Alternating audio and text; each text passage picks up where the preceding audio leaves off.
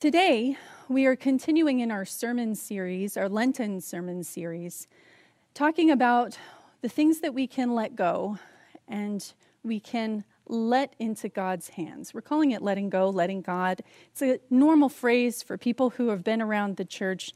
Um, sometimes cliche, but it's cliche for a reason.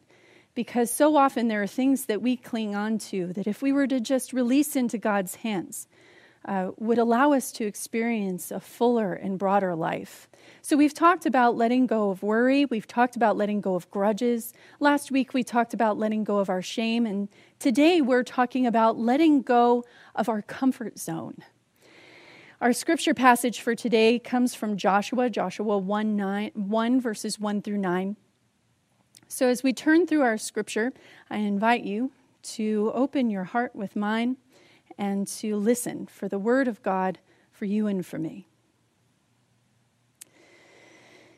After the death of Moses, the servant of the Lord, the Lord spoke to Joshua, son of Nun, Moses' assistant, saying, My servant Moses is dead.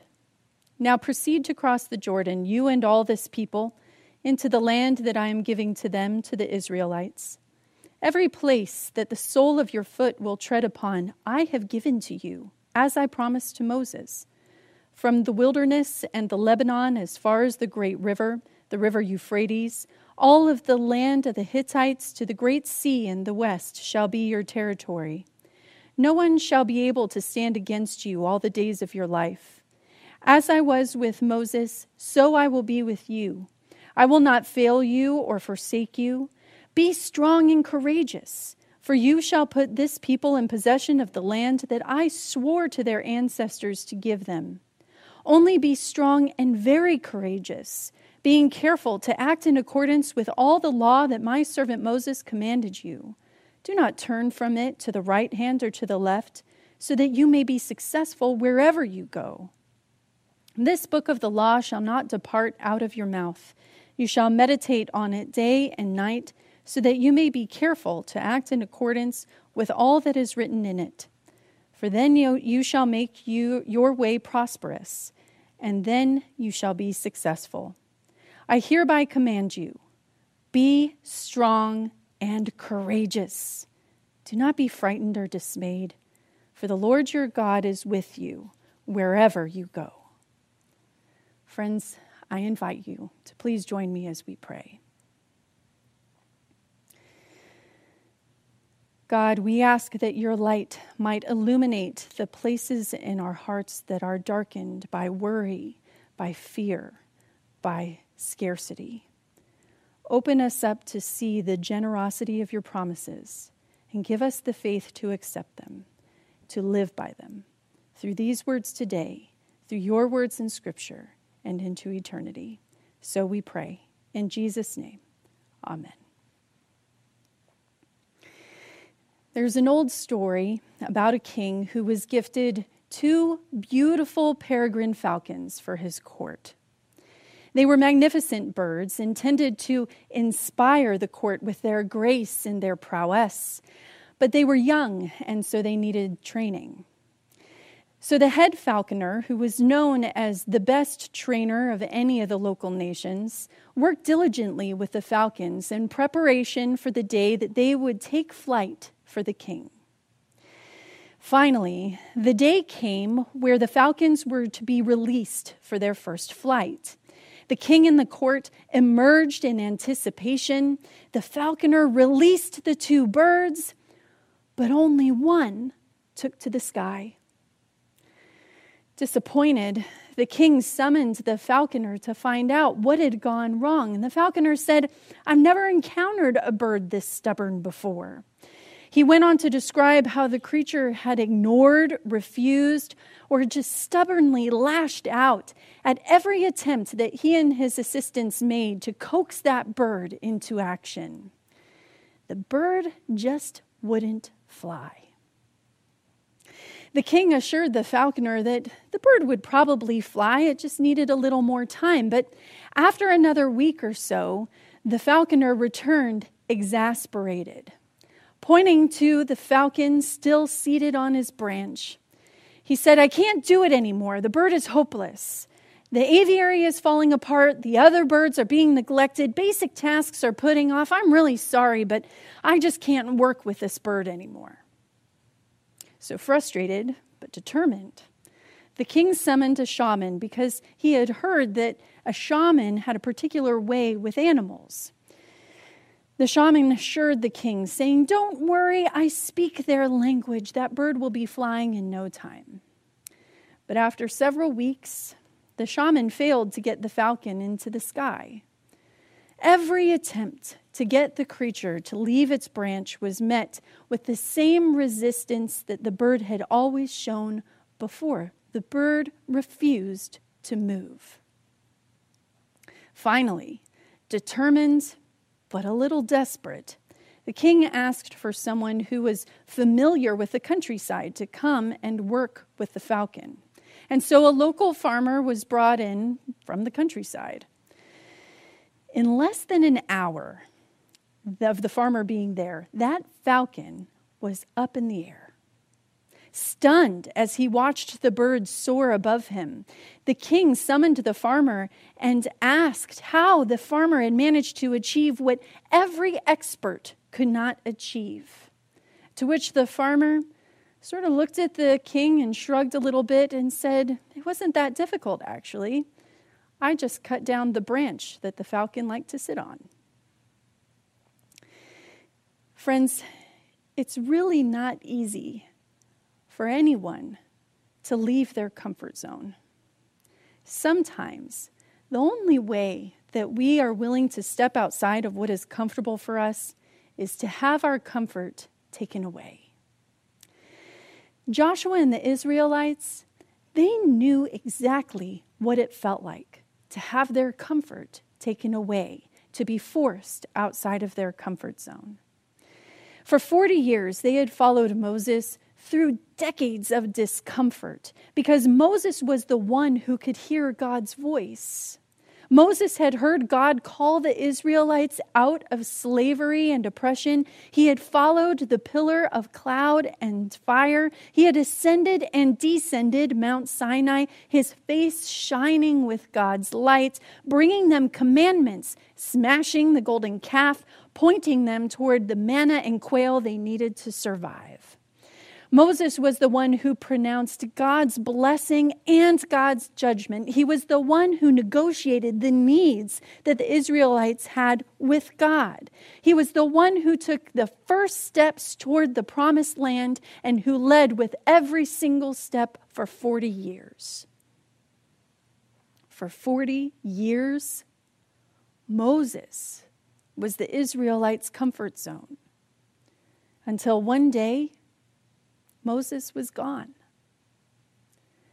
Before they could get out of the wilderness, before they could enter into the promised land, the Israelites found themselves in that same empty expanse that they had been in for 40 years, but without the one who had assured them that they would indeed one day arrive at the promised destination. Their life saving branch had been cut out from underneath their feet, leaving them to face the only two options that they had left. Would they fall or would they fly? Friends, has there ever been a time in your life where you have had the branch cut out from underneath you? Has there ever been a time where you were forced to leave your comfort zone? Perhaps, like the Israelites, it was when someone that you loved either died or left, a spouse who took care of your finances or who cooked every one of your meals. Perhaps it was a grandparent or a parent who was always present to provide assurance and guidance. Maybe it was a friend who used to text you every night before bed who suddenly ghosted you and disappeared. Or maybe it's a pastor who, after 15 years, announces his retirement. Maybe it was when you had a sudden job change, or needed to move house for work or family. Sometimes we are forced out of our comfort zones by circumstances that are beyond our control. And so, when we are pressed into the choice, my friends, when you have been pressed into the choice, what did you choose? To fall or to fly? Truthfully, that choice it exists for us much more often than just at the times that we are forced to face it. Every single day, we find ourselves with this option. Do we stay with what we know, with what is familiar, with what is comfortable to us? Or do we consider something new? Do we step out in faith? When we are presented with something unfamiliar, do we shelter ourselves and hide? Or do we stretch out our hands and explore? God has some specific instructions for Joshua and so for the Israelites when they found themselves wandering outside of their comfort zones. It's in our scripture passage for today. God tells them when they are outside of their comfort zone, when they find themselves without the one thing that they relied upon, God tells them to be strong and courageous. And God doesn't say it just once, but three times to Joshua. In verse 6, God says, Be strong and courageous, for you shall put this people in possession of the land that I swore to give to them. And then in verse 7, only be strong and very courageous, being careful to act in accordance with what you have already been taught. And then again in verse 9, he says, I could hereby command you be strong and courageous. Do not be dismayed, for the Lord your God is with you wherever you go. Biblical scholars make the point to remind us as students that the Bible repeats things on purpose the more often that the Bible says something, the more important it is. And so here is God's direction to Joshua and the Israelites, repeated three times for them and for all of the faithful who have followed ever since. Whenever we find ourselves outside of our comfort zone, when we have the option of falling or flying, be strong and courageous don't forget that God is with us. Don't be afraid to fly. I believe that God says this to Joshua because God knows, and we know too, that there are some times when we as people prefer to fall. Just like the falcon who refused to leave his perch on the branch, some of us too can refuse to leave our comfort zones, even to our own detriment, choosing to ignore and snap at anything that is unfamiliar and at anyone who would try to coach us otherwise. We will ignore our spouse's request to try a new hobby. We will ridicule our company's attempt to equip us with a new skill or to familiarize us with a new program. We will refuse to listen to our friends' unfamiliar opinions on politics and society. And in the same way that we can refuse to leave our social comfort zones, we can also refuse to leave our spiritual comfort zone too. One commentator describes our spiritual comfort zone this way he says, It is a state of belief where Christians seek to live out their faith without the presence of any spiritual anxiety or conflict. These Christians in their spiritual comfort zone adopt a spiritually neutral condition by limiting their faith to deliver a nondescript level of commitment, usually without any sense of spiritual curiosity or adventure. Comfort zone Christianity brings about a spiritual mediocrity that wallows in self, that is going through the motions of serving God without assuming any of the risk of serving God in faith. Friends, in our desire to keep the appearance of being good people, in our fear of being seen either as someone who's not good enough or not faithful enough, or our fear of being seen as someone who is too religious or too much of a zealot. Sometimes it can be tempting for us to sit on our spiritual perch and not exercise our wings. It can be easy for us to warm a pew while disallowing God from warming our souls. Stanford professor Carol Dweck, she published research in 2006 about the two different ways that people manage their various comfort zones. She labeled those who refuse to leave their comfort zone as people who possess what she calls a fixed mindset. They are people who are consumed by this desire, by a need to appear smart and competent. And so they choose to preserve that appearance of competence by avoiding challenges, by giving up easily, by seeing effort as fruitless or as a waste of time, by ignoring useful feedback, and by feeling threatened by the success of others. Dweck says that on the other side, for those who are willing to leave their comfort zones, they tend to possess what she calls a growth mindset. Rather than wanting to appear to be smart and competent, their desire is to actually learn. People with a growth mindset tend to embrace challenges, persist in the face of setbacks, see effort as the path to mastery. They learn from criticism and they find lessons and inspiration from stories of success that are lived by other people. Those who operate out of a fixed mindset often feel stuck or plateaued. They often hold a deterministic view of the world, meaning that they don't believe that change or transformation is ever really possible. But for those who operate out of a growth mindset, they have a greater sense of free will because they know that there is so much beyond their understanding and they are eager to enter into it. Friends, as Christians, we are people who absolutely believe in transformation to the point that we believe that death can be transformed into life, that hate can be transformed into love, that betrayal can be transformed into forgiveness.